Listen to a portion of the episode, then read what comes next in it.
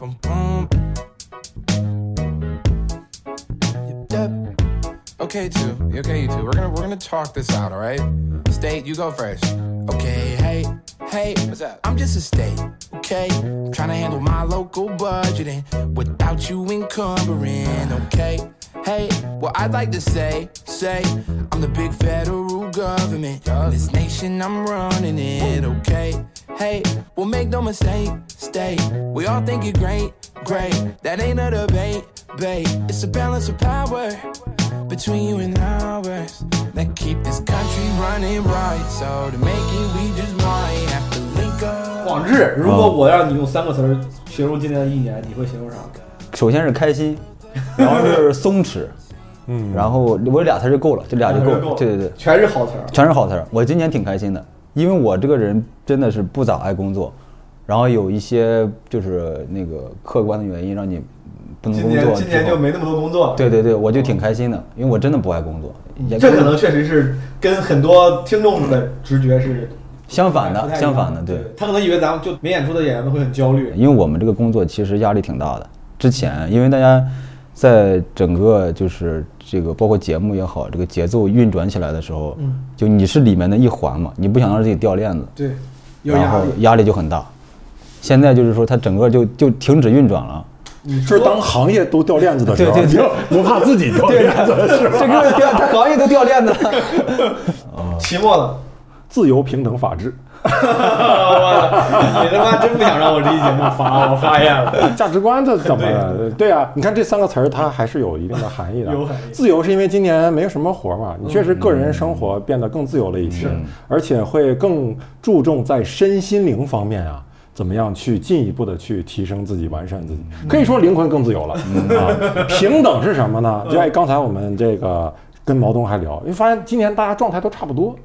没有谁在通过节目有很大的曝光，也没有谁就是更不好。哎，对，嗯，就是大家都差不多，被拉到了同一个层面开始玩游戏了。是的，啊、哦，平等。对，法治呢，就是我就比较好奇了，就是比较好奇了，就是怎么说？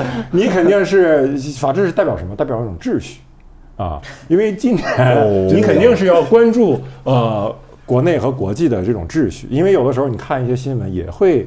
跟着就是呃，跟着这个操心，对啊。虽然咱们是普通人，也要心怀家国情感。是的。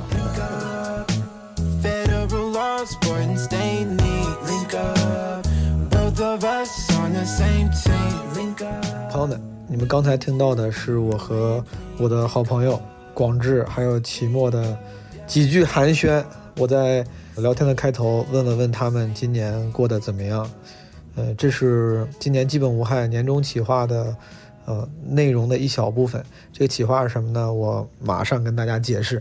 但在那之前，我先祝大家圣诞快乐，好不好？今天现在是十二月二十四号的凌晨了，二零二三年凌晨一点半，我刚刚在上海演完两场这个陈州，然后、嗯、这个二十四号马上睡醒起来，晚上还有一场，然后二十五号录一场这个基本无害城市生存手册上海站。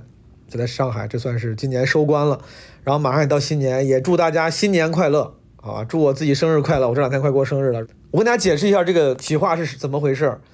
我不知道诸位身边啊，我今年身边感觉很多朋友似乎就是随着二零二三年生活回归正轨，反而很多朋友多了很多焦虑，也有很多朋友感觉生活遇到了一些瓶颈期，甚至像至暗时刻，如果可以用这么重的词儿的话、呃、有些朋友比如说工作上有遇到瓶颈的，什么被裁员啊，或者是工作不顺，甚至这种情绪。今年基本无害也做了几期跟心理相关的话题，也是因为这个，我自己在基本无害和在闲聊，跟身边的朋友其实也聊过，大家各自好像都会有一些心理跟情绪问题。反正大家好像很多人都会有一些 up and downs， 我不知道是不是自己的这个观察偏差，我就感觉好像有那个 downs 的这个低谷期的朋友比平时更多。或者被我观察到，然后我就想做这么一个年终企划，叫基本无害二零二三生活再出发指南，希望能够提供一些工具，供那些可能进入低谷期暂时还不知道怎么办的朋友，希望这些工具可以供你们参考，说不定能够帮你们自救或者是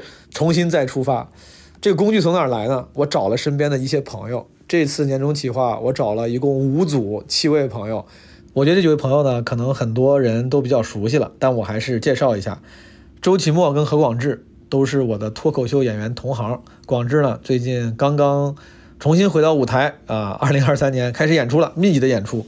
期末呢，呃，马上也要重返舞台啊，今年休息一段时间啊。Storm 跟 Nora 呢，他们也是脱口秀演员。Storm 有自己的厂牌叫喜剧联合国 ，Nora 有自己的厂牌叫 Spicy Comedy。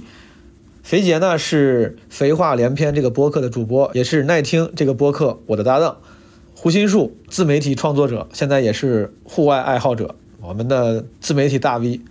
杨超其实也是我的老朋友了，我们去年就在天弘基金人间钱话其实合作过，那次有我他还有黄志忠学长，我们录过一期节目。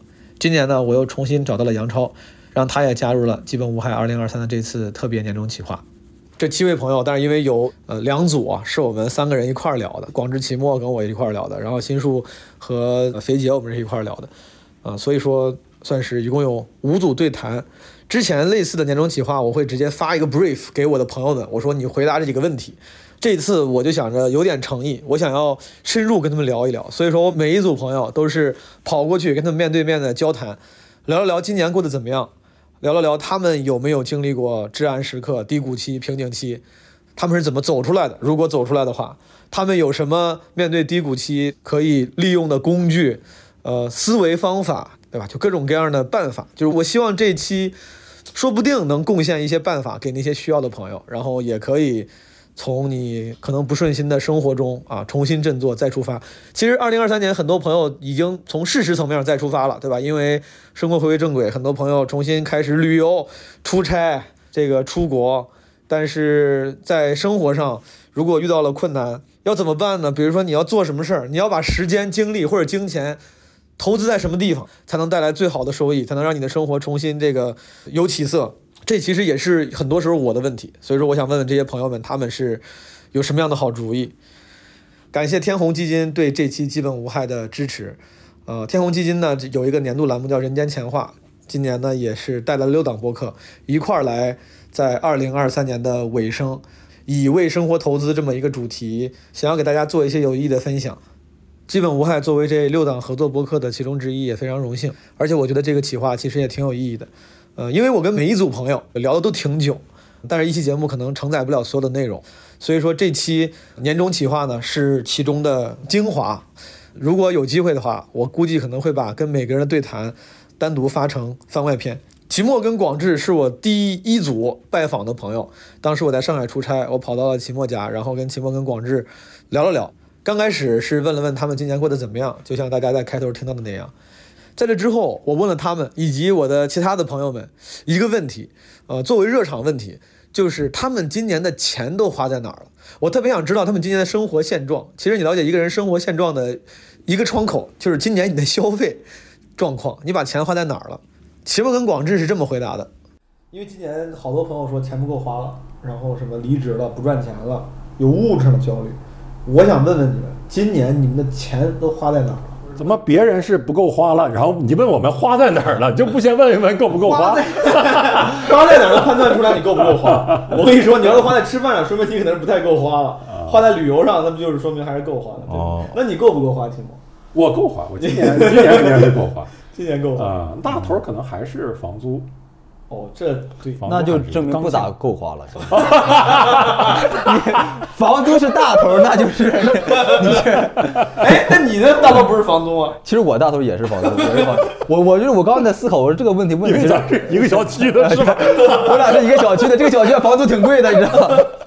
这证明我们这个小区房租很贵。大家可能不知道，我现在在秦末他们这个小区，这个客厅，说实话，这客厅我现在有头啊，我看不到那边在哪儿，就看不到边界。对，因为我们在厨房是很难看到客厅的，哦、因为我这个厨房还是这个厨房，对，你这厨房装的还挺五十多平的厨房、啊。对，如果抛去房租，抛去房租啊，其实我今年去出去转了转，玩了玩，嗯，哦，我去了一趟那个敦煌，甘肃的敦煌，然后呢，从敦煌就直接去了新疆。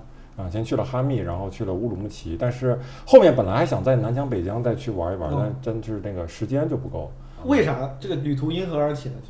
就是非常随性，就是就是钱花不出去了，我其实就是想花点钱，真的很自由，就是体会到自由。就其实就是也不是我想，就有一个朋友，他就说，哎，咱们要不要去那个敦敦煌玩？我说行啊。我就当时就答应了。嗯，去敦煌之前都没有好好的做过这个计划。嗯，在去敦煌的前一天，然后看着地图就想，哎，发现哈密离那个敦煌啊，好像还挺近的。就是你要进新疆的话，第一个主要的城市就是哈密。哦，然后就啊，那再去一趟哈密呗。就是基本上是第二天的行程，嗯，头一天才定。明白。然后是我第一次比较随性的这样的玩啊。你今年除了这个之外，有啥非工作的出行吗？我前一阵去了趟莫干山，我我去莫干山其实比去新疆让我更印象更深的地方是什么？就是我是自驾去的嘛，但我平时真的很少开车啊，没啥开车的机会，上高速的经历很少。然后这次上高速，单程三个多小时吧，啊，当然这个导航是两个多小时啊。我一开开我一开开什么？这导航也不准啊，这不得三个多小时吗？多住一个小时。然后我去的时候是赶上了晚上。就是夜里开高速，回来的时候开到半路是下了瓢泼大雨，就那种大雨真的是你完全看不清前方的路啊，就是前面的车都打了双闪，就这种恶劣的天气。我回来以后我感觉我歇了两天，就是精神上歇了两天，吓得有点害怕，啊，我很怀念，就这个感觉是我好多年前身边有一个刚学会开车的朋友会兴高采烈给别人讲的故事，就是我跟你说我开那个车三个小时都没停，然后下雨我跟你雨巨大，我开的巨安全，就是我已经很多年没有听人兴高采烈眉飞色舞讲这么简单的故事。我跟你说，你只要人生的某一项进度是足够落后，对对对对对，你总能在中年发现新的乐趣。对对对对，我很怀念。广志，你刨去生存性消费，你花钱最多的是哪个月？我今年就是你是不是运动？运动就是我今年是这样，我培养了一些新的兴趣爱好，嗯，是那种相对稍微需要花一些钱的兴趣爱好。就我的消费观其实跟之前有点有点不一样了。我今年其实存了不少钱，我就基本上不咋花钱了。但是，但是又培养了一些花钱的爱好，对吧？就是我我我是我是那种属于是，我今年就是买了一辆自行车。是那种就平坝的公路自行车，还还挺贵的，还挺贵的。我一听你就是方不方便问大概什么价位，哪个阶层？呃，三三千多块钱吧，也没有特别贵。这样，真的，我买的二手的，买的 Rock 的 ，Rock 他买的时候，因为他要搬到北京去了，然后他就给我了。他买的时候三千八，还问你要钱了？三千八百多，因为他太新了，他就骑，他就骑了几天。明白。但是，一般那个车啊，买车的时候不都要做那个叫 fitting sizing？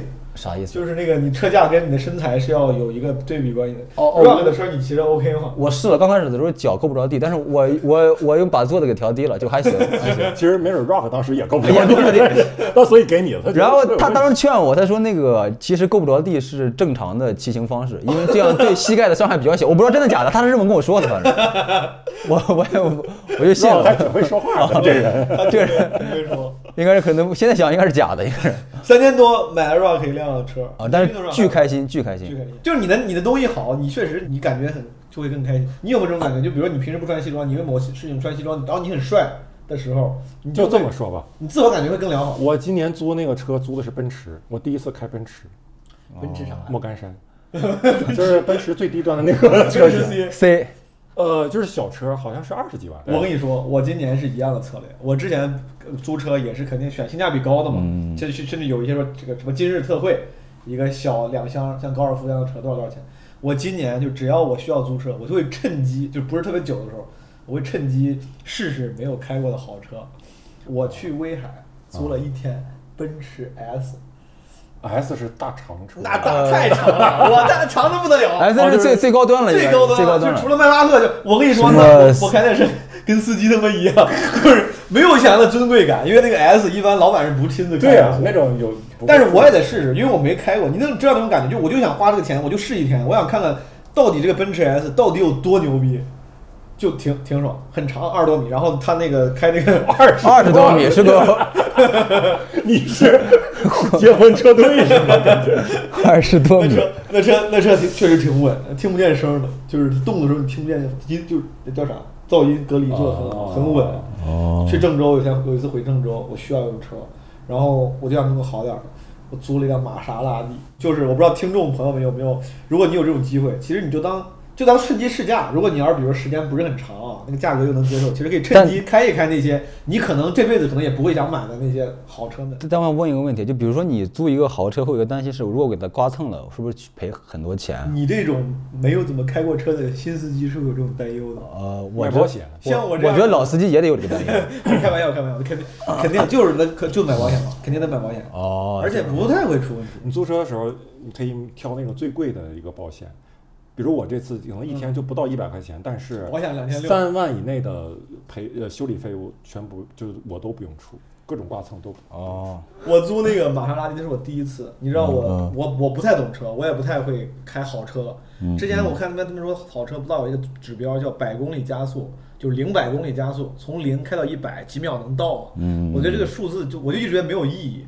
尤其是你在日常通勤的时候，谁他妈要会会用这种什么三秒内开到一百？对对对，我第一次感受到加速快这个东西，它是给能给你带来生理上的一些快感。哦，这个我懂，这个 我, 我之前没有感觉到过。这个我完全懂。Rock 的自行车，对，我跟你讲，推推背感，这个我我完全懂。就是我我为什么要决定买 Rock 的自行车？就是就是就是有一天，你知道，有一天我在一个红绿灯路口等红灯，我早上过往单车，然后我旁边一个女生就是就买的那种平坝的公路自行车，就是穿的也特别的运动那种。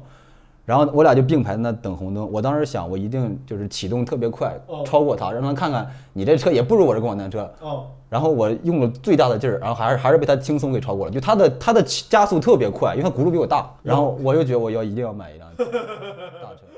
广智的消费是买自行车，齐墨呢印象最深的消费是旅游租车，还有一个跟车有关系的朋友是 Storm， 他说他今年啊买了一辆摩托车。第一个问题，你今年钱都花到哪儿？买了辆摩托车。你买辆摩托车？对。我怎么不知道？我不知道你要。你什么时候买的摩托车？我夏天的时候，因为我你早就买摩托车了。哦，你这么牛逼！你买摩托车，你没有见你说呀？我去年就本儿就有了。哦。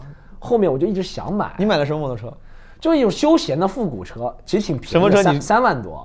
三万多算便宜，你现在真是牛逼了。不是，在摩托车领域算便宜的，摩托车领域算不错了。没有没有，不算贵的，算便宜的。我发现任何东西是吧，买车开始只是很小的一步，你后面要买装备，对对 对, 对，穿搭，是是是是，你要超多东西。你买了吗？我没有，我因为我特别讨厌购买车，所以说你现在骑摩托车就是穿着你现在这个就是这个绿色的卫衣，对，不是不是棉袄，有一件这个棉袄，就特别讨厌。你没有皮衣，没有没有皮皮裤腿，没有皮衣，没有皮裤腿，没有。而且我的妈的最搞笑是什么？就是像我们这种复古车，最好是带那种半盔，你知道，再加防风镜的护目镜，这是最帅的，对不对？但我是以前我借我朋友杜卡迪开了几个月。哦，杜卡迪仿赛那种，我借骑过杜卡迪，我借了。但杜卡迪的话，就一定要买那种全盔了，而且是很正规那种。对，对仿赛赛车的反仿赛赛车，所以我就买了一个五千多，买了一个杜卡迪的头盔。就是你拥有一个五千多的杜卡迪的头盔。对，但现在我开了一辆复古，那也挺屌的，那也挺屌，就很很不配，你知道吗？因为像我那种复古的车，其实是应该开那种半盔、皮盔。对对对。这几位朋友今年的消费都跟车有关，有些朋友呢，他们的消费跟体验有关。比如说肥杰和胡心树，嗯，两位今年钱都花哪儿了？我觉得生活体验居多，比如说按摩，哦，比如说看演唱会，哦，比如说旅游、住酒店，我觉得可能这些体验型消费，体验型消费。OK， 这是肥杰。嗯，胡老师，我今年买了好多冲锋衣，然后呃什么户外的装备、装备帐篷，因为是从去年才开始。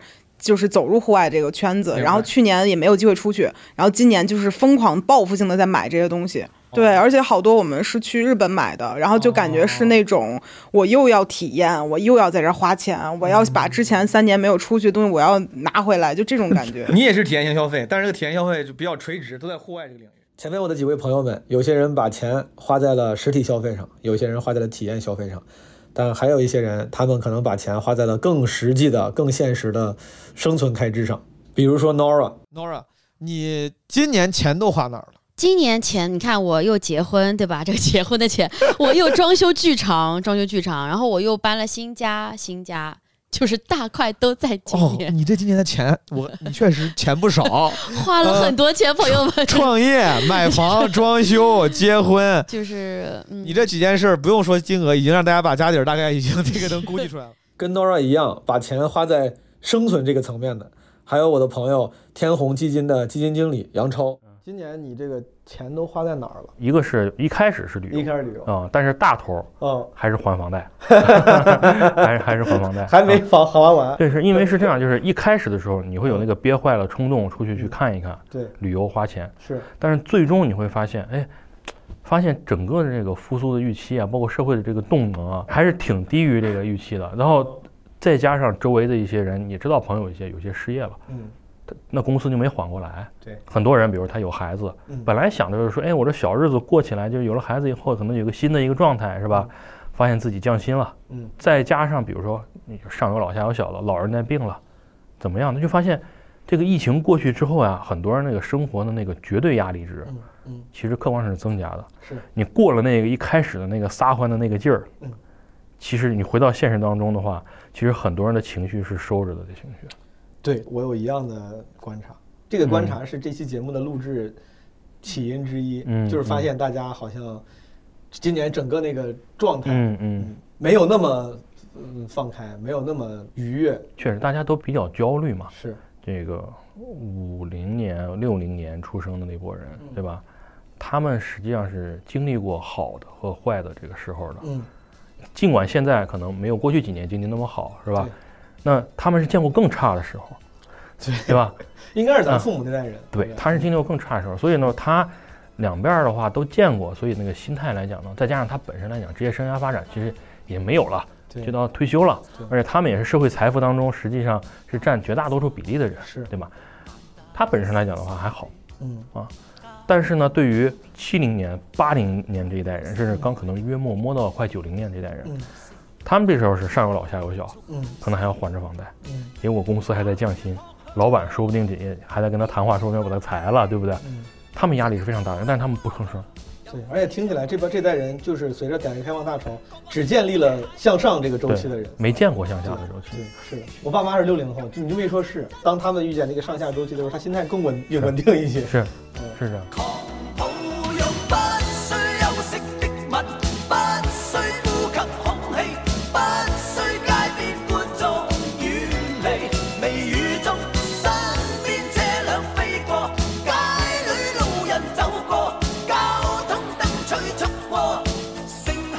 我跟这几位朋友聊他们的消费状况，其实也是从某个角度想知道他们今年过得怎么样，是呃单于享乐还是苦于生存，呃，忙于奔波。在聊完他们今年的生活现状之后，我问到了最关键的问题，就是他们今年或是在以前有没有经历过像我身边今年很多朋友会经历的那些至暗时刻，或者是生活的瓶颈期。杨超是天弘基金的基金经理，他在这个问题上以及在后面的很多问题上其实给了我很多启发。杨超觉得今年他最苦恼的来源于对未来的不确定性。超哥，今年你都有过哪些至暗时刻，嗯，或瓶颈期，或人生困境？我觉得最给我压力最大的一点就是说是，就不知道未来会变成什么样子的这种感，就是不确定性感。嗯，我觉得最直接的来讲的话，比如说经济不好了，嗯，对你行业一定最终会有影响，是是吧？那市场不好的话，最终也会对你行业有影响。那你的未来的收入、职业生涯的发展，你部门里面的小伙伴未来的职业发展的空间还在不在？嗯，这都是我作为我职业本身来讲的话，日常要考虑的问题。整个社会形势的变化，让你对未来可能更不确定了。嗯嗯。那这件事儿迄今为止，你有做过任何努力，比如想去改变它，或者让自己的心态变得更好吗？嗯嗯、如果有的话，你做了什么？但是回过头来你去看的话，你会发现哦，其实你原来乐观的时候，也只是过高了估计了很多情况。嗯。这个世界随机的东西太多了，你不可把控的东西太多了。嗯，你没有必要把你自己是不是对未来乐观的这个预期建立在一个你根本实际上没有办法把控的东西上面去，市场是没有办法把控的。然后呢，这个世界的变化的趋势，你很多情况也没有办法把控。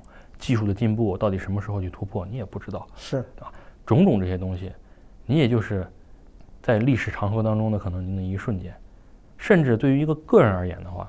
能让你去焦虑的，其实你就是焦虑你那职业生涯发展当中的二三十年当中的那个很短的时间。嗯、有道理。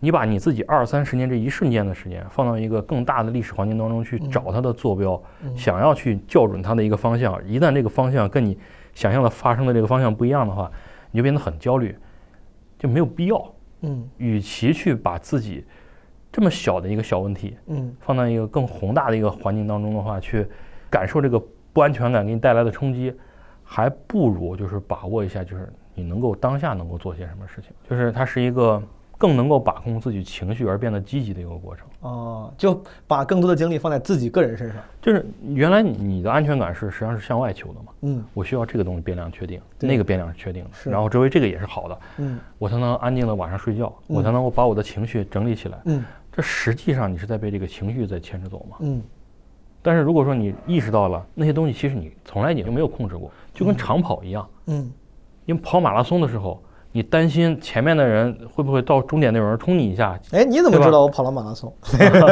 我开玩笑，总是想办法提一下。嗯，你继续讲，我这个例子非常能理解。前两天刚跑了马拉松。啊，嗯嗯，就跑马拉松的时候，就是你总是觉得快到终点的时候，会不会有别人来那个就是把我撞一下，嗯，或者什么意外的事情发生？嗯，会不会后面那个天气冷了或者怎么着，那个路线是怎么样？呀，会不会难受？会不会我坚持不下去？完全没有必要想。嗯，你就把你所有精力放在你当下的呼吸上。嗯。就是尽量有节奏的，以最省力的方式去坚持下去，嗯，啥也不用想。对，而且这个过程反而是最有效率的、最节能的。无论你最后能不能达到你那个成功的结果，你这样做，你的胜率是最高的。对，就像杨超说的，今年可能大环境不好，这可能是他出于自己的职业观察给出了结论，但我相信也是很多朋友的体感。我还有两位朋友，他们呢则分享了。因为大环境不好而发生在自己身上一些比较具体的困难，比如说胡心树，他辞退了跟自己合作七年的编辑，这让他非常痛苦。而肥杰则遇到了跟我一样的沉迷游戏的问题。问问二位，你们有没有经历过人生瓶颈期？我从二零一九年到现在这几年都是吧，就是从公众号开始走下坡路之后，对我来讲就是。开始进入到一个均匀的痛苦的过渡时期了，均匀的下坡路就是对，每年下一点，每年下一点，到今年基本上就前几年是均匀的下坡，到今年就是断崖式下坡，嗯，因为公众号的单篇的预算非常高，所以客户根本不会再为这个事情准备预算了，全都投到小红书、抖音等平台。然后我就是把呃跟了我七年的两个编辑，然后呃 N 加一离职了。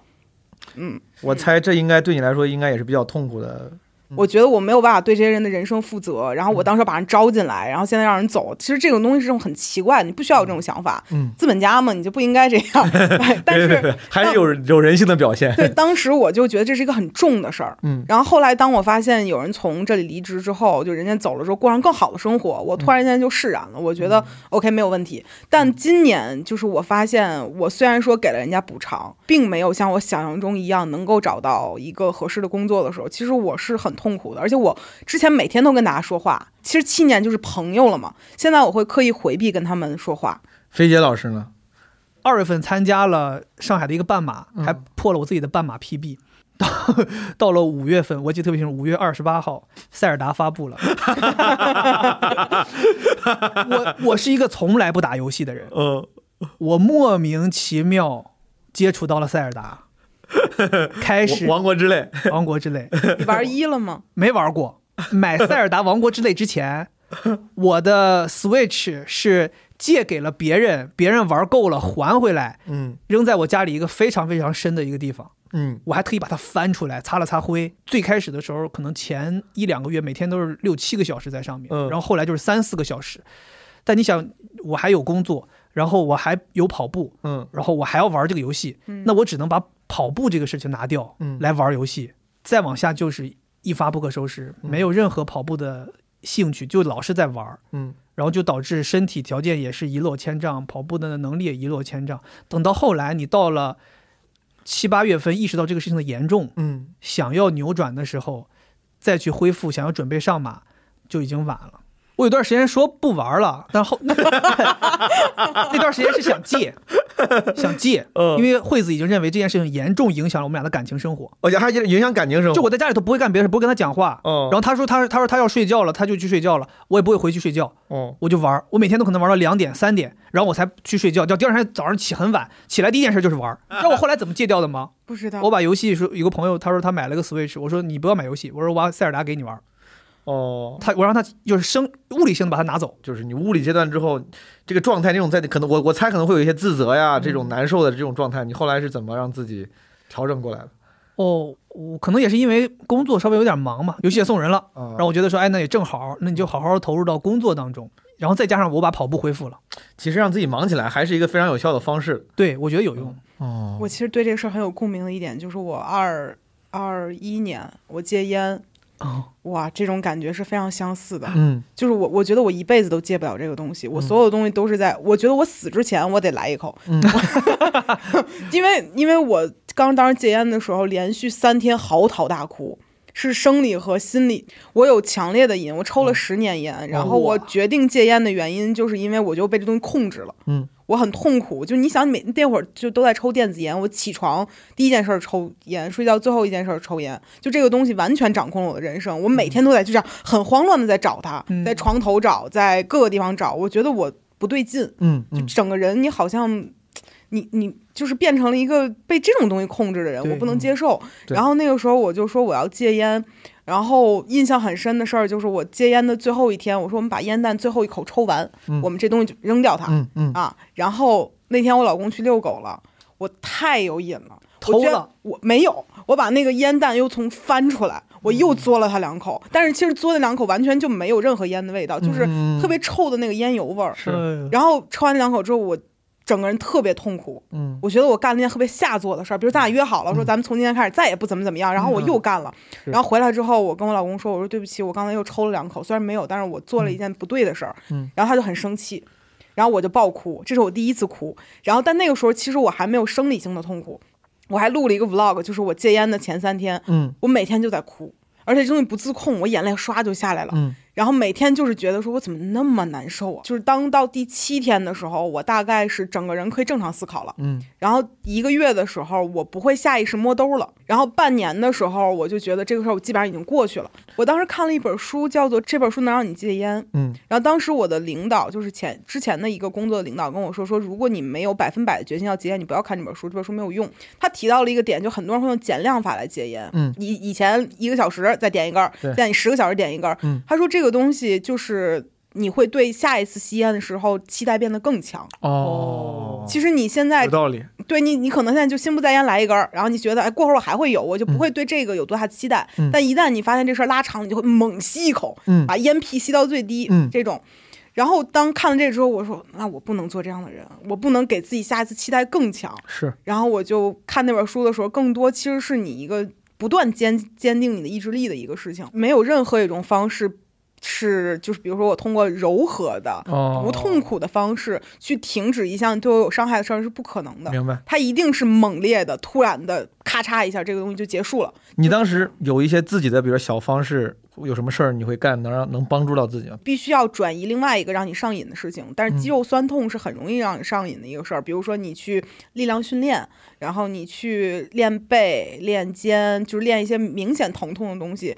哎，你这个说的挺好，就是运动是一种能让你成瘾的，但是健康的习惯。哎，其实他刚才说这个，我我突然想到，就是我当时戒塞尔达的时候，你知道我做自己的节目，嗯，一年半多的时间，我是没有间断过，每个礼拜更新，嗯、每个礼拜更新。然后我第一次在因为塞尔达，我产生了我这个礼拜不想更新了，说我还发了个微博，我说如果礼拜一你没有看到节目，你们会不会骂我？会不会不爱我了？然后他们就是有些人说，有的人说不能接受，有的人说可以接受，你要要玩就去玩吧。嗯，最后我还是强压着自己的性子坐在电脑前面把这工作干了。嗯，我觉得那个时候给我的一个启发就是你还是要分清主次的，就是虽然你知道这个东西它对你诱惑很大，但是你可能还是要有那个理智的心理告诉你究竟什么事情是你应该做的，什么事情是你不应该做的。当你怀抱伤痕仍旧朝梦想狂奔，他会心疼不忍，同时又为你兴奋，你很需要一个相信你的人紧紧抱你，在雪还没融的早晨，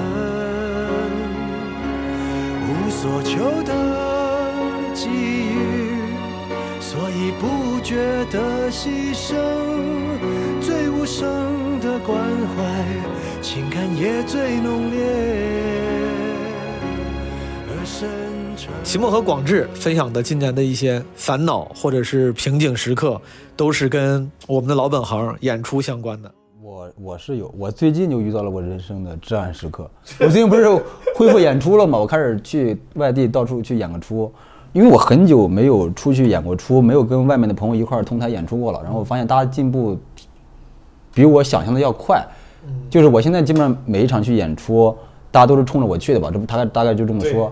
但是每一场都至少有一到两个演员会比我好笑。然后观观众看完之后还特别喜欢发那种小红书的那什么 report 什么的玩意儿，然后说啊、呃、什么冲着何广智去的，然后结果被谁谁谁圈粉，然后、哎、这个句式真的挺难受的。呃，我你去演过这种句式吗？我我这熟悉，我很熟悉，我有很很能资深的这个，很能共情这种。我我也我看到就是说，因为谁谁来被谁谁圈粉，这个多少。虽然你知道这是常态啊，但是这很这也很正常。你为那个朋友开心，但心里多少有点失落。我觉得是这样，广智，你以后就是哪场演出是以你这个名义卖票的嘛，嗯、你就谁就是圈粉了，你就让他给你提成。哦，你这我就挣他那个钱。对呀、啊，圈的粉也是以后的他的消消费的那个什么呀？这属于拉新，我给你拉新了，我给你拉新了。你就你就找四个都比你好笑。哦，对对，啊、你看。但广智实话实说，就是不管是咱圈内，咱就是大家认识你的朋友，还是那些观众看过只看过线上表演、嗯，其实基本上都还是非常认同，就是你的创造能力跟表演能力是非常在线的，你是可以。你为啥觉得现在去演出的时候，你会有点这种，就有点这种尴尬的情况？不，因为你确实这场演出演完之后，你的演出的质量没有达到观众的预期，没有达到他的期待。然后我就觉得好像让人家白跑一趟，我就会有点这个难受。而且因为有些观众他是真的挺喜欢你的，他他可能是那种比如说瞎操心还是怎么着，就是他会觉得哎呀现在你看其他的演员也都这么厉害，我们广智你得努力啊之类的，就是有会有一些真正喜欢你的朋友，我会觉得就是他们可能每年花在演出上的预算也没有特别多，他可能看了我就没就不会再去看别人了，就但是跟这个钱花在我身上也没有也没有那么值，所以圈粉也白圈，对，白圈白圈白圈。虽然被毛东圈粉了，但是他也没钱去看毛东演出，对对对，只能等明年，就是一年花一回。对对对对。创作上也是遇到了一些瓶颈，就是因为你如果在一场演出中最后一个位置讲的话，你要有一个段子，就是说翻过前面所有人，嗯、那个段子还挺难写出来的，它可能是需要你等很久，然后才有一个那个东西出来。嗯，我现在就是那个东西一直不来，我就很很焦虑，很慌。秦墨，你之前会有这种意识吗？因为你也经常多年来攒底，因为你的压力这样算更大。你会有这种意识？你说我要写一些能给这个演出结尾的段子。还是你说不管哪个位置我就都这样？那倒没有，你们因为你这个东西，如果你要是本来能写出来的话，你早就写出来了，哦、对吧？你哦，我是写不出来呀、哎。咱们有谁写段子是收着写的吗？就是说我又不攒底，我写这段子干嘛呀？也对呀，这写这么炸干嘛呀？就是其实自己也没有办，没有不太能控制，对吧？是。所以说你看啊，你这个至暗时刻，嗯嗯就是之前已经走到顶端了，现在回到线下演的时候呢，发现。可能还没有达到自己的期望，这个因为各种各样的，主要是没有达到观众的期望，达到我自己的期望了。我觉得还，我觉得，我觉得还挺好。我说，我说怎么出去不行？我自己，我可能判断有误。哦，你出去演之前，你上开放麦练了？练了，练了，练了，练了几次。然后我的判断是，嗯，可以，可以出关了，大成了。大成之后就就刚下山被人揍了，就是这种感觉。哎，这你说这有没有一种可能？有没有可能是你习惯了线上之后，你写的段子再拿过去跟那些大家大家那个更无所期待的那个比，有有差别？呃。跟这个关系没有特别大，可能有一点关系。我觉得主要问题在于我对其他的演员朋友们的判断有误，就是他们他们比我想象的厉害多了，就是我没想到这么狠是吧？这么幽默，好，这么好笑。啊、现在线下的标准都是都是这样了。我就是我会为什么我在这个地方说这个事儿，就是我是那种，比如说我今儿在这个地方，相当于给大家道了个歉，这种这种之后呀，虽然虽然我不能给你退票，但是我心里我心里会好受很多，就是就我已经认识到自己的错误了，就是我我会我会大概。但你是不是你做的太高了？会不会大家看，其实大家都挺还挺开心的，看到你好不容易看到广智讲的也挺好，你是不是自己想多？你有检验过这个情况？真的有人上门过来给你发私信说广智你也太不好笑，或者这次你也太不认真？不会吧？我觉得其实不会。呃，上门发私信的倒没有，但是他们会在自己的那个社交媒体上说这些话，哦、我会刷到，我会刷到，我手贱也容易刷到自己。哦，这个真挺难。就是你做主咖的时候，你感觉期待中，或者就是认为理所当然的评价，就是观众说还得是广智，对对对 对, 对，这个是理所当然的评价，对对对对对 对, 对。有些观众你甚至能感觉出来，他特地他都没有说什么，因为广智来被什么秦墨圈粉，他都没有用这种句式，他尝试，他可能怕伤害你，他尝试还是用好话，他觉得有粉丝、嗯。但是你看，你明显感觉，我能感觉出来，他夸的那个点呀、啊，就夸的比较边缘，就是他没有。嗯、对，今天讲的职业真长，真敬业，可能是类似。对对对对 对, 对，被谁谁圈粉了？不过广志也是稳稳的、啊。对对对对对对，我听过这种话，还是很稳，还是很稳，对对，还是很稳。周老板还是很稳的，还是很稳。我天，我听到一，我就想听到这种话，我现在都已经唤起那种挺难受的，挺难受的，挺难受的。哎，咋办？这种他能脱敏吗？是不是还？你都广志也好多年，你到现在都没有脱敏？没有，我觉得， 我, 我觉得其实如果有一天你脱敏了，那你可能就是不适合干这个了，你就不干不了这个了，有你得有那种对。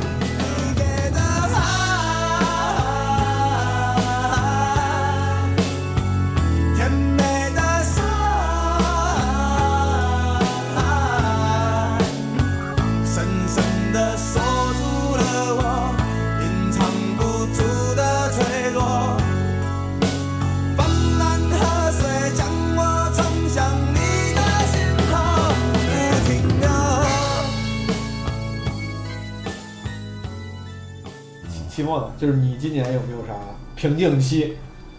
瓶颈期有啊啊、呃！你就是这个日子，你感觉今年就像也有点进入到一种停顿的状态嘛啊，嗯，职业上停顿就是说，呃，因为没有去接商演啥的，所以就会觉得不太有那种反馈啊、呃。就是我确实也在写，我确实也在上开放麦。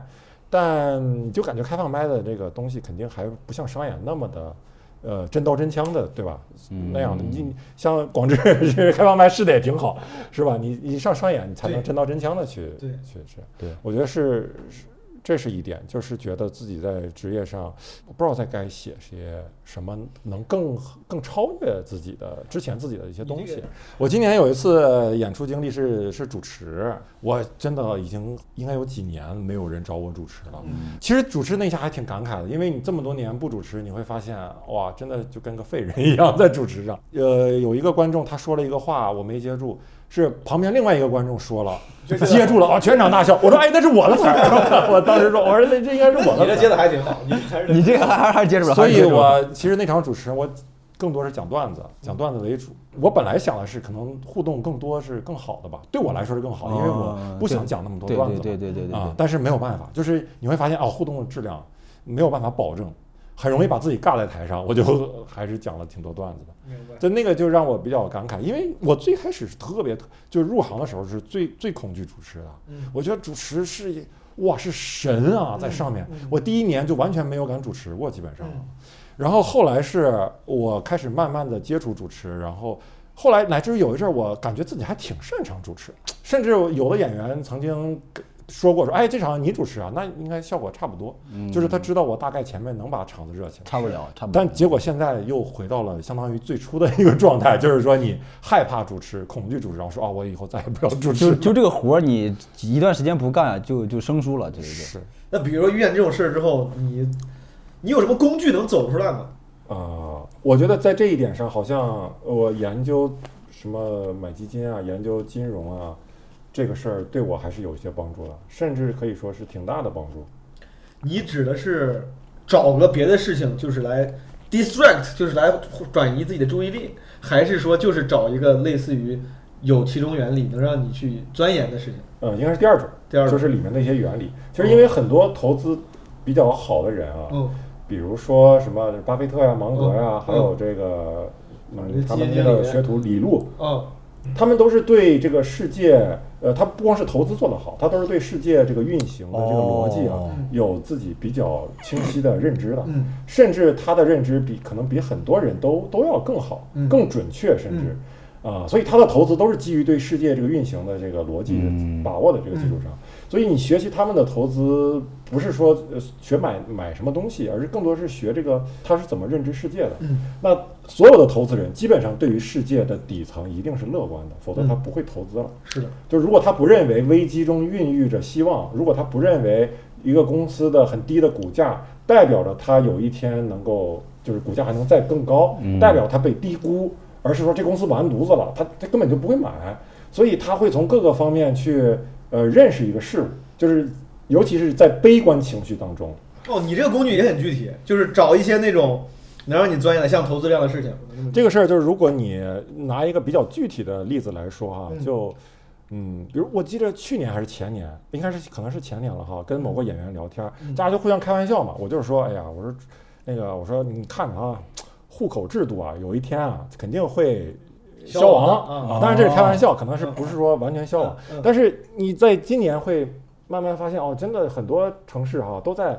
甚至很大程度上开放自己的这个落户限制。你看，比如说，当你一个地方经济不太行的时候，走下行路的时候，最重要的资源就是人。然后你会发现，不管你这个城市之前再怎么骄傲，再怎么高傲，你房价再怎么贵，一旦你这个，你会发现你的 G D P 下降了，你的人才在流失，或者是别的城市在更更大的力度再去吸引这些人才。然后你就不得不加入到这种竞争当中。是，但你会发现在这种情况下，它孕育着一个新的改变。嗯，就是如果通过这个事情，比如让户籍制度会更加放开的话，嗯，如果这个全国的这个劳动力能够真的顺畅的流动起来的话，对吧？就是你这这就是研究金融，毛都已经憋不住笑。没有，就是你会他真的往里钻了，你会往很多往里钻，秦末往里钻了，真往里钻了。因为我们国家之前发展很多，就是倚仗着这个所谓的这个秦晖教授说的低人权红利，就是你看农民工进城了以后，他付出了很多劳动力，高楼大厦盖起来，但是他没有配套的这个市里的市政的服务，他怎么落户，他孩子怎么上学，所以会有留守儿童的问题嘛。但假如有一天，比如这个户籍制度它慢慢在瓦解，对吧，在在变好，在改善，那你会发现哦，人才流动起来了，那可能就是大家真的就是好的城市就是会吸引更多的人、啊、你这研究不少，你给我说的都都快快听不懂了，你说什么留守儿童户籍都聊到这儿了，都是。他确实情况这两天准备在考公。我不知道刚才我的这几位朋友分享的他们在今年生活中遇到的低谷时刻、平静时刻、烦恼时刻，以及他们的解决方案是否能给大家一点点启发。在这之后，我问了一个更直接的问题，就是他们在今年做过最值的一笔投资是什么？我觉得这个问题可能对我来说意义也很大，因为我自己也很好奇，我特别想知道我身边这些亦师亦友的朋友们，他们有什么小诀窍能把时间或钱花到刀刃上。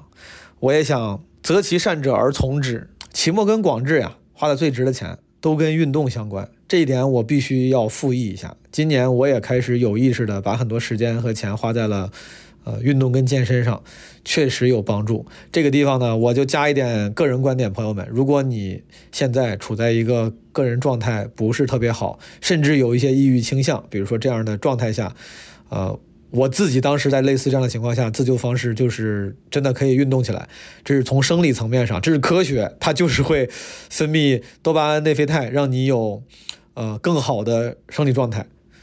比如说秦末跟广智，他们把钱分别花在了健身和买球鞋上。嗯，最值得投资，最值得投资的，最值得一个投资就是我我我健身。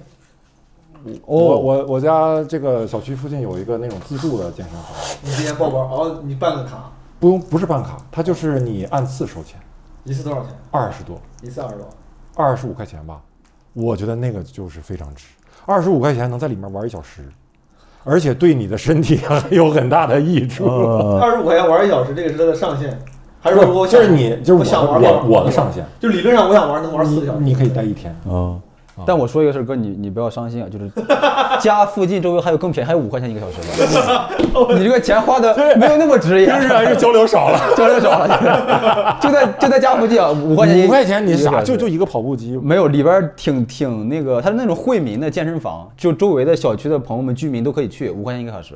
那咱能跟惠民小区抢吗？那你们都是老老太太，那就觉悟得高。没，老老老太太不去的，都是年轻人，都是年轻人。哦，真的吗？这么对，年轻人穷，老老太太反而有钱。真挺多的，广智。啊，我也挺爱健身的，就是我小区周围最便宜的健身房，我了如指掌。活地图，你就说哪？我永远能知道，因为我跟秋瑞最近联系的比较多，他知道的挺多便宜的健身房。我跟秋瑞也知道。啊，他老爱去那种便宜的健身房。哎，这个有点 你, 你得多跟他玩。我这我感觉我刚说完，这是我觉得是挺值得一个投资。然后你我当场给他提出五块钱的，我突然觉得这答案就就这答案完全不成立了，不符合了，不符合。广智你呢？我想想，我今年我其实今年就是培养了很多的兴趣爱好，不是。其实你说你，我能够理解为就是你觉得今年花在运动上的钱其实都挺值的，都挺值得，因为花钱但带来很多快乐。对对对，就比如它它会让我觉得，比如说我我更理解女生为什么买包那种心态的时候，会觉得我整个人人格更健全了一些，或者说或者说我我成长了之类的。人格更健全。我之前我之前是有偏见的看这个世界，现在好了好了一些，好了一些。现在因为你自己也多了一些。哦，对对，我我能理解那种心态了，我能理解那种心态之后，我就我就觉得啊，就看这个世界没有那么别扭了。原来原来买包。哦，你这上价值了，我本来想让你不不我我我是真的有这种感受，就是能让身体好。你现在等于说这个运动这件事儿，让你整个。思想都有啊啊、呃！对对对，就是我，因为之前老听别人说啊，一定要什么培养一个兴趣爱好，对，呃，多么多么重要。但之前你没觉得多么多么重要，就是你真正做这个事儿之后，发现还是真的挺重要的。就这个这个兴趣爱好能给你带来很多你超过你想象的那些价值。我的朋友胡心树，他最值的一笔投资呢，也跟运动有关。他说是出门露营和徒步，当然他还多余分享了一个，说是买房子，这个建议。恕我暂时还没有能力去借鉴，但是可以分享给那些，呃，有需要的朋友。就是我二零二三年住上了我自己买的房子。哦，这个事情恭喜恭喜！是有假山的小区吗？不是，那时候之前租的小区。哦、然后我买的房子是全北京恒湿、恒温、恒氧里面最便宜的一个房子。我。只要三千五百万，没有没有没有，这配置太高了。因为我鼻炎很严重，然后我对宠物毛发过敏，但是我又非常喜欢我的动物，所以我要和他们共处，我就得想另外一个办法。嗯、然后我就买了恒湿恒温恒养的房子之后，我获得了前所未有的快乐。然后另外一个就是纯。就体验型的东西，体验型非物质的、嗯、就我觉得出门很重要。我以前在二零二二年以前，我基本上不出门，就每天我当时租的房子都要那种穿地下室出去那种、嗯、我不愿意在户外暴露，我怕晒黑、嗯、怕冷、嗯、怕很多事儿。然后今年其实解锁了很多嗯，我以前从来没有过的体验，比如我在冬季露营，住在零下五度的帐篷里面、嗯、然后我去徒步、嗯、然后八级大风零下十度我也敢去、嗯、就是完全不一样的体验。之后我发现我这个人挺勇敢的、嗯、就我以前对我自己定位是一个脆弱的文艺工作者、嗯、就可能觉得我是一个不应该出门的人。那今年其实我发现好像我有一个很大的优势，就是我身体挺好的，我可以在户外活得很好，我可能能活过很多人、嗯、这个就是我的一个优势、嗯、所以其实我发现了一个以前没有的自己，但这东西完全不是在房间里待的给我的体验，我要出去。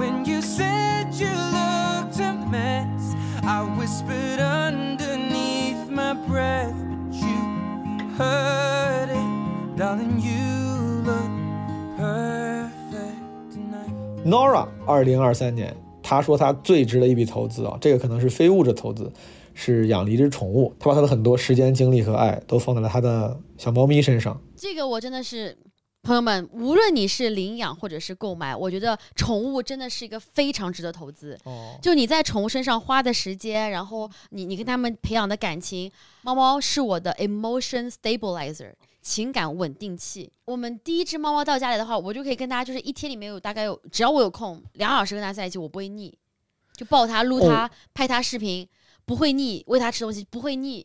哦，而且我会非常，我就它听听它在那边咕噜咕噜咕噜，就是啊。哦就是、我我问那个号是因为哦你，但是你回答我，我就以为我说你说情感稳定器怎么稳定？就比如你在回家的时候特别生气，因为某个事儿你心情不好，啊、你见猫猫也会觉得哎，我就就是好很多。但更多是累的时候哦，生气生气我还是会生气，比如很伤心、很烦躁这种、啊。但如果跟宽宽生气的话，看到猫猫我就会开心点，因为是他帮他们铲屎，哦、想到他的好就觉得。明白。Storm 对这个问题分享的答案，其实让我有些意外啊，是一个很温暖的答案。Storm 今年。他觉得他做的最值的一笔投资是把他自己一个专场的收入给了这个专场主人公的妈妈。前几年不是录了一个专场叫上上嘛，就是关于一个女孩的，我不知道你看过吗？然后那个那个女孩的事儿，然后呢，我后面和她妈妈取得联系了，但我本来想说来看看她妈妈，然后再把我这个专场就演过两次，有一些剩余的这个钱给她妈，因为她妈中年失独嘛，对吧？她妈妈。然后就二零二二年的事情发生了，就这么多年一直没见过。今年九月份在长沙见着了，然后我给他妈了这个钱，就算我比较。哦，就是你的专场收入。今年最佳，对，我就是那场那个专场的时候，关于说他女儿的事的专场收入，我给他妈妈了。明白。对，这是我今年认为比较有价值的一个投资，就情绪价值很大，这个对我。很感人。对，这个就是等于我把这件事有始有终的给做完了，对。你其他的你说其实也有，比如说我买了两本书，我也觉得挺不错，或者是我看了两部电影，但我相比之下，这个会对我的价值投资是更大的。最后杨超分享了一个他今年最值的投资，可能也是对我来说最具有可操作性和指导意义的故事了。他今年他会有意识的找一些某个领域的专精人才来付费，找他们给自己做培训。最值的一笔投资是我花了五千块钱，在五八同城上找了一个清华大学的研究生，给我给你干啥？给我做个培训，我就雇他两天。我当时来讲比较想学，就是系统性学习一下这个就是 A I 的这些东西。嗯，我本身是学计算机的，但是呢，我的计算机当时在学校学的时候，嗯，那整个这个知识结构跟现在知识结构是完全不一样的。嗯，我就去想，如果说我还是按照原来在学校那那套。打法，嗯，我先买书，嗯，自己看，对，啊，然后有啥不懂的再去问人，哎，是吧？就是学生思维，就是学生思维，这太慢了，嗯，太慢了。我就觉得，那现在这个获取这个就知识，或者说你能够去练习验证的这个机会特别多，嗯。那我觉得现在什么东西最便宜？嗯，找人给我清华大研究生最便宜，我觉得那种，对对，就是太讽刺。获获取知识的这个便捷性是很便利的，是是是是，是吧？嗯，我最后干了一个什么事儿？嗯，就是我花一周的时间。现在 B 站，我上 B 大，嗯，你知道 B 大是啥吧？就是 B 站大学，就在 B 站看视频，啊，对，对，看视频，嗯。我把我要学的这些东西，我在视频全部刷了一遍，哦，但是我依然还有很多不懂的地方。在这儿我就问一句，嗯嗯，B 大就是你看这些视频，嗯，你觉得效率高吗？效率高，还是还是挺讲的挺清楚的。效率高，okay，效率高为什么？就是我觉得效率高两方面，一方面是什么？嗯，就是我原来上大学的时候，上学的时候，嗯，让我学线性代数，嗯，我说实话，我都不知道线性代数以后有什么用，嗯。但是现在不一样，就是我是知道这个东西有什么用的情况之下，我回过头来再去学线性代数，嗯，这个效率就是有很有有很大的提升。带着问题去，我带着问题，我知道这个东西逻辑是什么样子的。对，原来更多是填鸭，对，我现在带着一个一个工程思维去做这个事儿，是啊，用咱现在这个这个所谓的模型来分析。就上学的时候，那个时候你你没有需求，你还没有自己发掘自己的需求，对，对现在你带着需求去找 solution， 对， 对， 对，而且我的积极性极强，积极性高，对。机性极强，那个视频我当天晚上刷不完，嗯，我都难受，而且而且我要点着一点一点五倍的速度看，嗯，因为很多老师讲的中间那个废话太多，对，我就想拖着他看，但是拖着我要怕他就忽略太多的细节，嗯，所以我只能加快速度播。是是是，我非常理解，我也是。嗯，好，逼大逼大完之后呢，你说逼大完了以后的话，嗯，我就会就你有一个理论性的一个了解，嗯，了解完了以后，但是呢，你具体怎么实践很多细节的东西，你还是缺失的，还是不懂，你还是有疑问的，嗯，对吧？好，我把这疑问全部写下来，嗯，然后我就周末集中两天的时间，我跟他约好时间，早上九点钟开始到下午五点结束，两天。这些东西都做了之后，你还有的疑问，那大概率它不是一个非常常识性的疑问，是，嗯，是带着一些思考稍微深点的疑问的，嗯嗯，这种程度的疑问，嗯，你在五八上就能找到一个人回答你吗？还有很多那种培训的，哦，培训的人的话，你可能细问他，就是他他会跟你聊他是谁什么的，哦，然后我就说我希望找一个就是可能表达能力比较好的，哦，我不希望那种就是。就是很大牌的，我就用学生就够了。哦，他是什么计算机系的学生？对，这钱你觉得花的值吗？他对我就我觉得花的非常的值。他讲的也挺好，讲的很好，而且是我拿着电脑，他讲什么我就敲着代码把这东西全部捋一遍。我就是他给我讲什么，我对着我的所有的问题，对着一些经典的一些架构，从头到尾的话就是敲着代码实现，让他，嗯，我就在旁边一直看着我。比如说我在做一个训训练的时候，你看有一个那个叫做残差网络的一个一个，嗯，一个一个实践，嗯，是吧？那我理论也都知道是什么意思了，嗯，对吧？但是我就想把它实现一下，嗯，那怎么实现呢？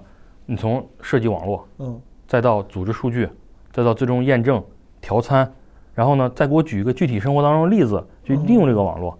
我要把它整个这个过程当中的话，就要全流程的去。哦，你所以你的问题非常偏技术，非常 technical， 对，非常 technical 的东西，非常 technical 的东西。你为啥要学这个呢？这当然除了是自我要求变得更高，嗯嗯，要应对未来的不确定性之外，嗯，这个东西是能够有可能帮助到你的。那是我日常工作当中啊，比如说我们原来做一些量化投资的时候，嗯，可能是偏线性的一些模型。嗯，那我们现在也整个整个朝 A I 方面去转，但是 A I 这个东西它本质它背后嗯，它实际上就是一个连续求导，就是求解的一个过程，逼近求解的一个过程。嗯嗯、作为我像我这个年龄的人，这个知识结构实际上从这个角度来讲的话，已经被淘汰掉了。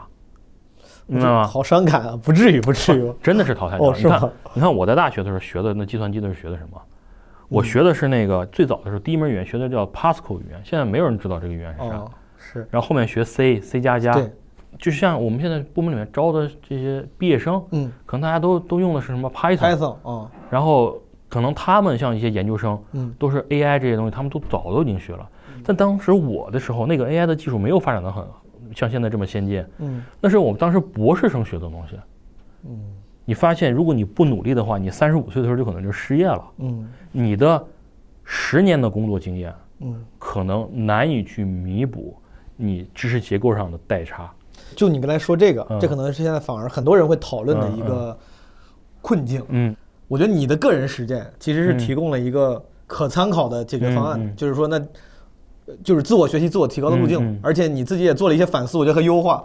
你不是去、嗯、就像你说的买书，然后我一点一点看。嗯，你自己我我回过头来再去还再回去看书的，再回去看书。但是但是我回头看书的，相当于我在校准我的那个整个知识体系结构。我不得不说，杨超的这个分享可能是在众多分享里面对我来说最具有可操作性和指导意义的。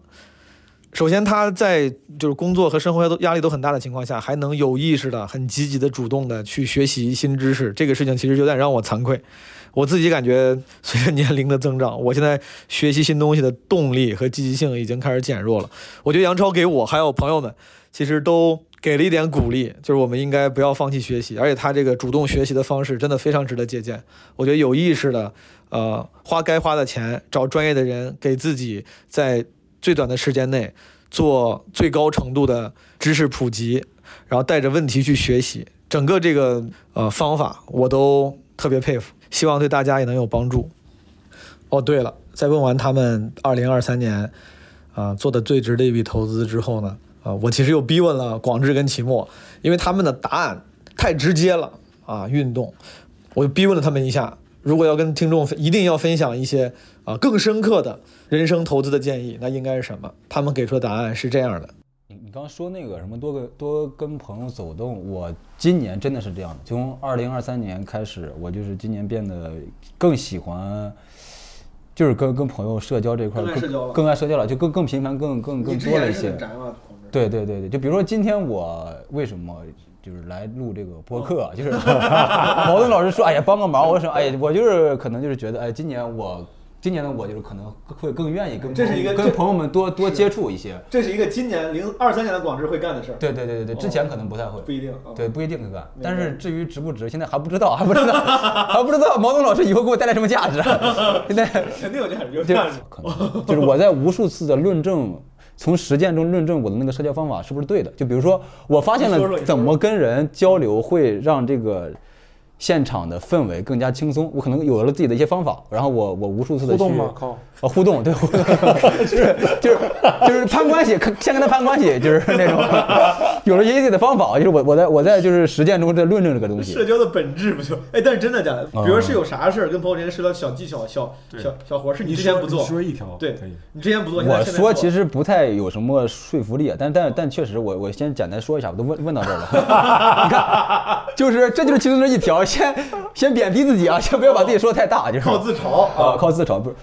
呃，我想想，真有真有，就是比如说我会是那种，因为我之前在社交中，其实比如说大家坐在一块聊天，我不咋积极，或者说我会不咋积极的去肯定别人。我发现今年就是，其实你要怎么让大家更快的熟络起来，你你更快的肯定他，这个肯定有很多种方法，其中有一种就是他说完话之后，你快速的给出一个反应。我有一个小技巧，就比如说你刚你刚分享了，你你随便分享一个小幽默，什么你生活日常中的小幽默，然后我这边的反应啥，立马先一拍桌子，哎，我上次就是这样哦，你先立马给他一个回应，你俩的关系就能立马拉近。呃，不拍桌子行不行？呃，差点意思，不拍桌子差点意思。我试，我试过。你跟朋友聚会必须得有桌子，有桌就是没桌子就感觉这个气氛有点起不来。我出门自自带桌子出门，我现在出去社交都带着桌子，没有没有桌子，我这社交差一半，差一半，都有桌子。就是对方分享了一个他特别骄傲的事儿，或者他分享了一个他的小观察、小幽默，你立马先，你别，你先别管，你先接下来说啥，先拍桌子，就是，我也是，我也是，哎，你俩立马就输输过去了。啊，先拍，拍完用个 deadline 倒逼你，对，嗯、我拍完了，我得说点啥，这是个好招，因为你拍这一下桌子，就是把别人的反应就给抢了。就是他会知道哦，你是第一个做出反应的人，对对对，他就只只会记住你。甚至在社交场上，你还要跟人竞争，那样哦，对对对对对，就是在社交场也要做舔狗是吧？这种感觉，差不多。眼里不能有别人，只能有我和往志。我要做第一个回应他的人，你不觉得这种思路很舔狗？我要让他觉得我、呃、我是第一个回应。我只是把恋爱中的方法用到了社交中，还挺好用的，挺好用的。哎，你别说，就光是这个，我这这我也是这样，我今年，你看是吧？你看是吧？怎么着？但是我确实 timing 找找我的差了点，没有 timing, 没有第一时间拍。对你拍的那个时机呢，跟说话还有点重叠，还是对，有点抢了，抢节奏了，而且就是离了在练，还在练，还在练，离了好几秒。当然这还不能超越，不能超越这个广智，超越祖师爷。你多多练多练，勤练就好了。咋说？今年你也是。感觉是就意识到这种人与人之间交往的可贵吧。我我今年啊看了本书啊，嗯，其实是重看，就是徐晓老师写的叫《半生为人》。这个徐晓是谁？他现在是财经媒体的一个编辑哈，他应该是个很很资深的编辑了。他这个《半生为人》其中呃写了一些文章啊，就是呃记录了一些他在七八十年代。七十年代末、八十年代初到八十年代末，他跟呃他身边的那群知识分子朋友，比如有名的是谁呢？就是这个北岛啊，嗯，啊、呃、史铁生啊，就咱们现在有名的，还有一些很多是诗人啊，嗯、他们在一起的那些呃一些经历、啊，然后你会发现哇，那个时候他们之间的感情非常非常的浓烈，嗯、就是他们朋友之间那个浓烈到什么程度？就比如他们家，她跟她老公啊，因为她老公是这个社交圈子的核心，相当于、嗯、很多人都很喜欢她老公。然后他们家半夜十二点都有朋友去，就直接去，去那儿聊天唠嗑，呃，然后还有他们家的一些，比如修这修那的东西，都是这个半夜十二点去的朋友，就隔两三天去，就直接帮帮他们修好。她的那些呃朋友啊、呃，经过她老公那个单位的时候，都会进去，几个人在那儿坐着，呃，就着，因为物质条件很差嘛，当时就喝一点便宜的酒，嗯、就着点花生，大家在那儿聊哈、啊。最后她老公是因为有。病重嘛，住院啊，那个时候最艰难的时候，没有人照顾的时候，是史铁生啊，摇着轮椅，另外一个史铁生他爸做的饭，史铁生摇着轮椅自己一个人把这个饭带到医院给她老公，就他们、哦、他们那个朋友之间的那个情谊达到这种程度，而且她老公是经年累月的这样的情况啊，朋友都一直没有抛弃她。你说这情况现在确实越来越少了，这种程度的。呃，而且关键是他是这样的，八十年代末九十年代初，他的朋友就四散了，很多人都去国外当当什么老师、当教授了。现在，后来她老公也去世了，就感觉她是一个留守在这儿的人。然后她写了这本这本书去，去去纪念当时的那个岁月哈。虽然也很苦，但是我就觉得哦，那段岁月你现在读起来依然非常非常的动人。是，我读这本书就会感觉，跟今年的这个状态会有一点。一点点像，你就会觉得身边的朋友一聊，你会发现他有一些未来的打算了。他未来这个打算可能就，你都不知道你你们以后还能再见几面，甚至有这样的打算，对吧？他可能想去一个比较远的地方了，甚至朋友换了城市了。你你然后你会就想啊，就好像一锅汤一样，这锅汤就是，呃，你就感觉随时要被泼出去了，你们都洒在地上了。但是在没泼出去之前，你就会想这个汤，这锅汤能不能煮得更浓烈一些？能不能让它沸腾？就它沸腾过这一次，沸腾过这一段时间，再泼出去好像也就无憾，无所谓了。毕竟有过这么一段，所以我读那本书以后，我最大的感受就是这个。所以我虽然没有在实践上啊有有多少践行，但是心理上心理上有，甚至实践上也有一些践行。就是如果朋友找我见面，我会非常乐意去见，甚至也会主动提提见面。嗯，等于说今年也确实，二位都比之前更。愿意跟人发生关系了，就是对对对对对对。其实我听了我这些朋友们的种种分享，不管是今年的一些动向，还是他们的故事，还是他们怎么从瓶颈期走出来的那些努力，对我启发都挺大的。我追问了他们每个人能不能提一些更直接的建议，因为之前的那些问题呢，是我想从侧面通过展示他们的故事来给大家一些启发和说不定有参考价值的帮助。最后我就直接问了，如果让他们给目前状态可能不太好啊、呃，可能生活陷入停滞或低谷，想要再出发的朋友们一些建议的话，他们会提什么？ Storm 给大家的建议是要好好睡觉，多运动。你对这些朋友会有任何建议吗？我会觉得每天起床的状态是非常重要的，嗯，就你不想陷入一个泥潭，就是每天起床都是好恨今天的感觉。我有曾经有在九月、十月连续大概十几天、二十天，就每天起床就觉得我操，我怎么又要过了一天？我好恨今天，不喜欢过今天。对，这是很不好的。那会影响这个的最明显的就是睡眠。我说一些实际的，嗯、我觉得朋友们。不开心的人或者状态不行的人是吧？我问过，都是睡眠不行的人。对，通常都会有这个问题，都是睡眠不行。你这会恶性循环。对，你睡眠不行会影响你今天做的事儿，今天做的事儿你又没做好，回去会耿耿于怀，继续影响你的睡眠。所以我会觉得会做一个切断。对，朋友们做一个试试，做一个切断，然后呃睡觉前对不对、嗯？喝个牛奶，然后调整到你最合适的温度。如果冷。就开电热毯，我和你说，我我我冷就开电热毯。我我以前我以前是个我以前是一个怎么说，就那种不开电热毯很直男的人，你知道，我觉得直男不能用电热毯，直男不能用电热毯啊，对，直男不能怎么加被子，怎么样怎么样怎么样，那今天都不管了，电热毯，直男不能加被，直男不能睡在屋里，不能他妈睡在一个不透风的屋里。对，但朋友们睡觉是真的特别重要，哎，做一个切断，明白？就哪一天做个决定，做个切断，就今天一定十一点，牛奶喝好，去泡个澡。还要泡个澡，澡堂对的，我一定要全套准备。你这个转变很大了，你这这转变真的有点大。澡, 澡堂泡澡真的很有效果对睡眠。泡澡这个事确实很多、啊、直不直男就都很少。泡完澡是吧？泡完澡还有一个好处是、嗯、香薰、玫瑰精油，这倒不用。但如果蒸完桑拿，你再去冲，嗯、我会觉得就和刚刚毛总讲的问题，我每次觉得自己最帅的时候，嗯。就是蒸完桑拿，然后去冲一下，然后在那个浴室的大玻璃前，你擦着那个妮维雅的润肤霜，就觉得自己特别帅。什么鸡巴？男生女生都可以去试一下。不要 picture， 不要描述这个画面了，就是泡泡个澡 ，unnecessary 。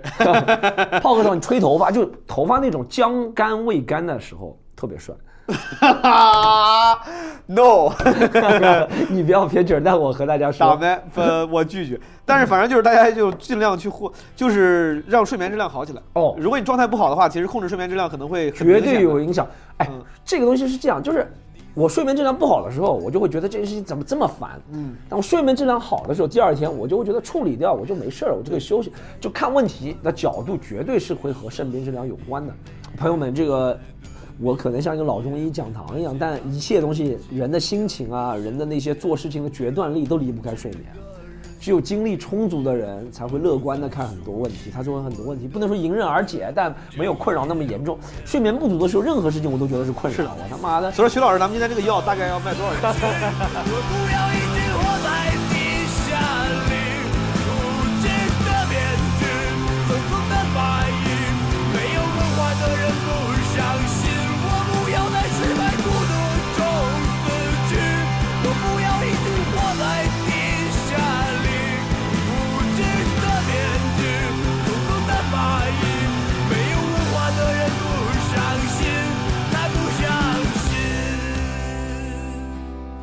Nora 分享的建议呢，我特别特别喜欢，也是非常具有可操作性。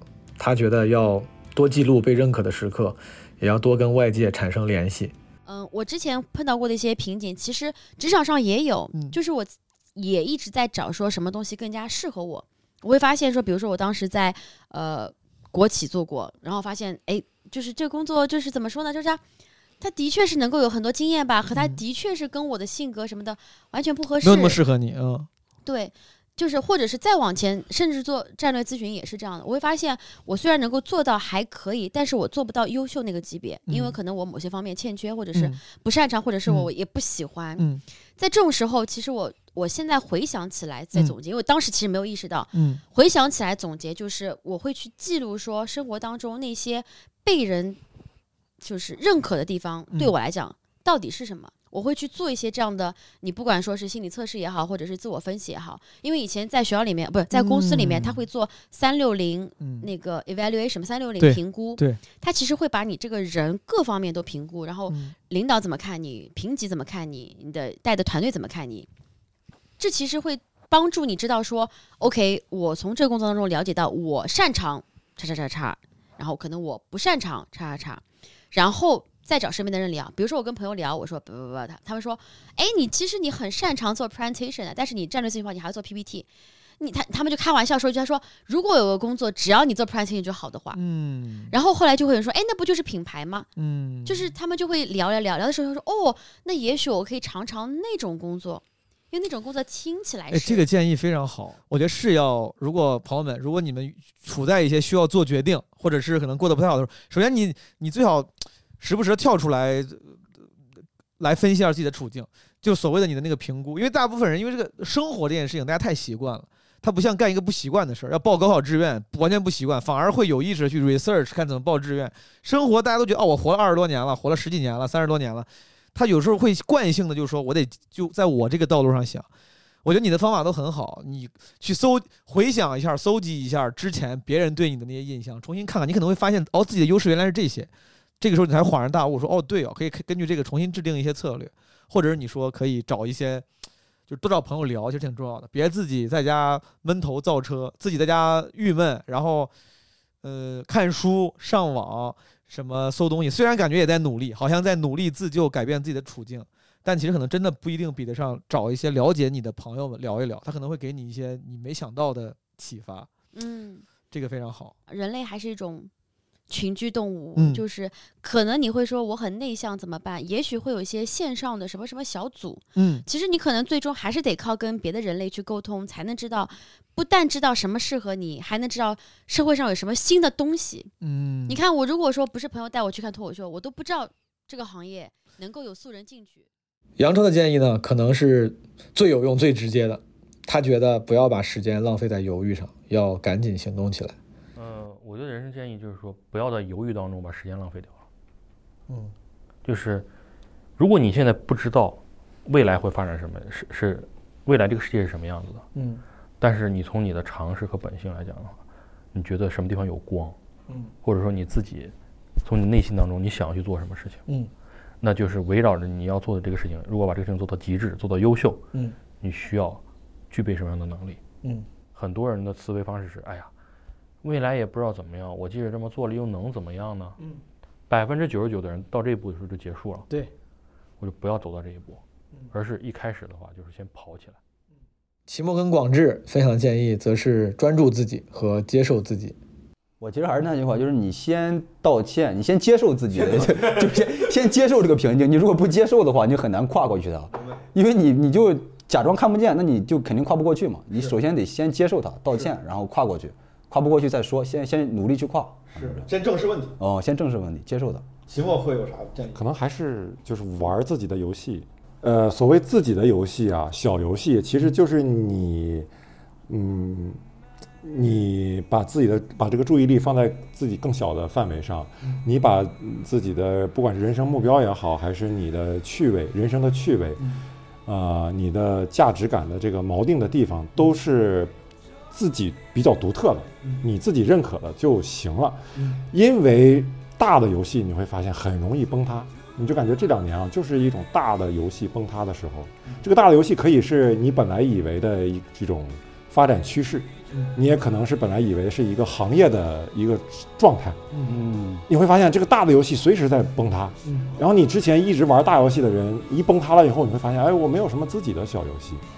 对吧？如果你比如就拿我们演员来说，如果你就是只是说一门心思的就是想上节目的话，那没有节目的时候你怎么办？所以就是我今天因为知道这个要录这个东西嘛，我就想想到毛东哈，我就觉得哎，现在觉得你特别好，就是你玩着自己的游戏，对状态好就玩起来了。嗯、你的这个基本无害的播客，你自己的这个别的方面的一些爱好，你没了，你的基本基本无害啊，基本无害，基本无害的上一期和这一期，以及即将到来的这几期。就是当这个大游戏崩塌的时候，像一个大的星系崩塌以后，很多行星都散落掉了，你会发现那个时候你平时都是自己一个小太阳的人，这些散落的行星就可能开始围绕着你转。对对。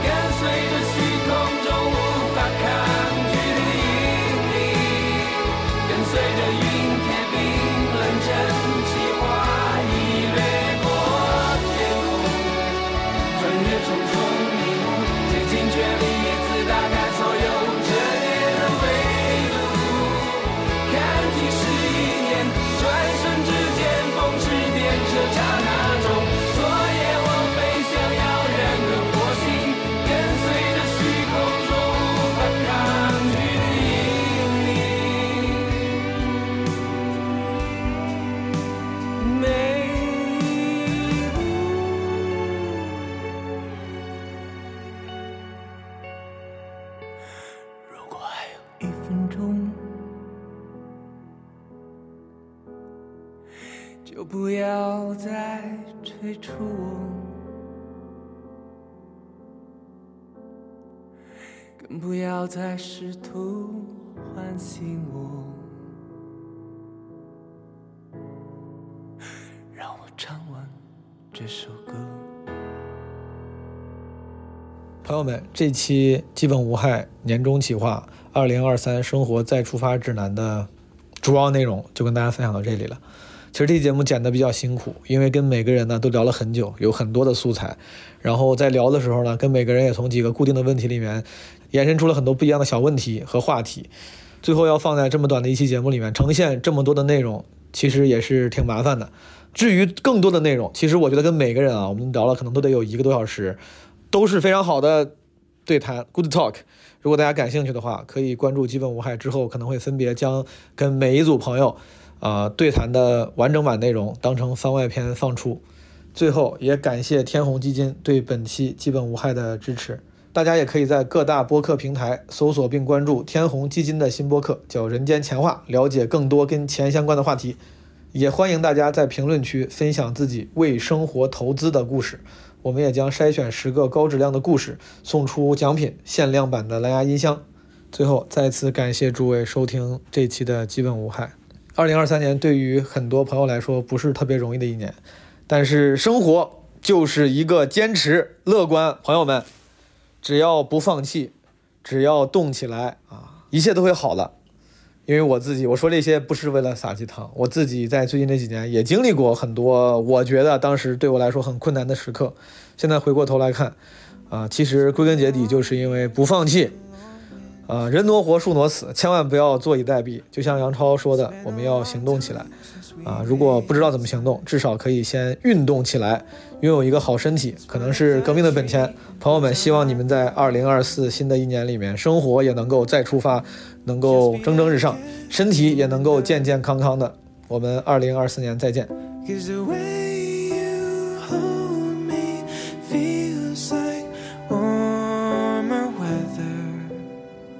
I could stay forever. If December never ends, I would die a happy man under all the lights with you this Christmas evening. And if the streets stayed frozen white in this moment, frozen time, we never say goodbye again.If December never ends.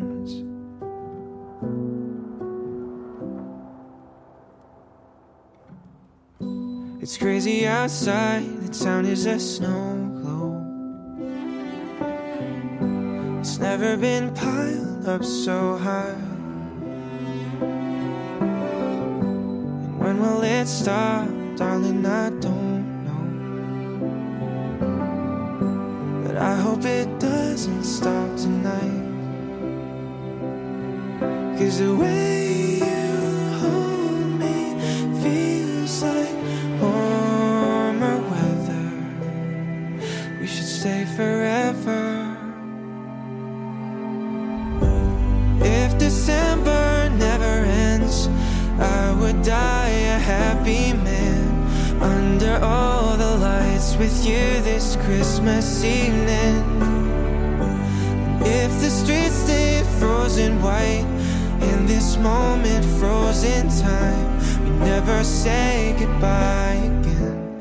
If December never ends.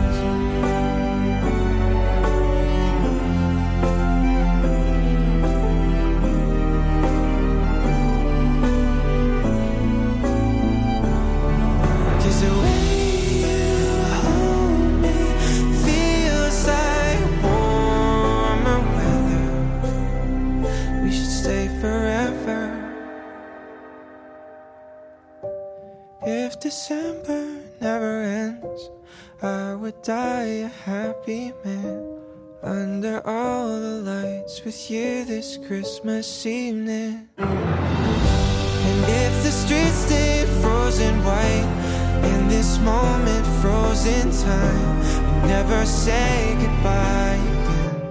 If December never ends.